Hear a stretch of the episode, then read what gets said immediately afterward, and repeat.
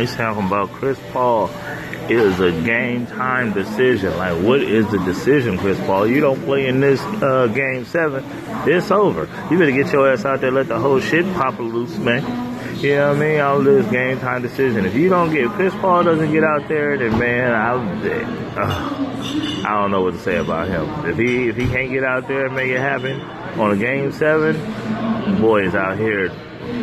Uh, I'll be ready to turn.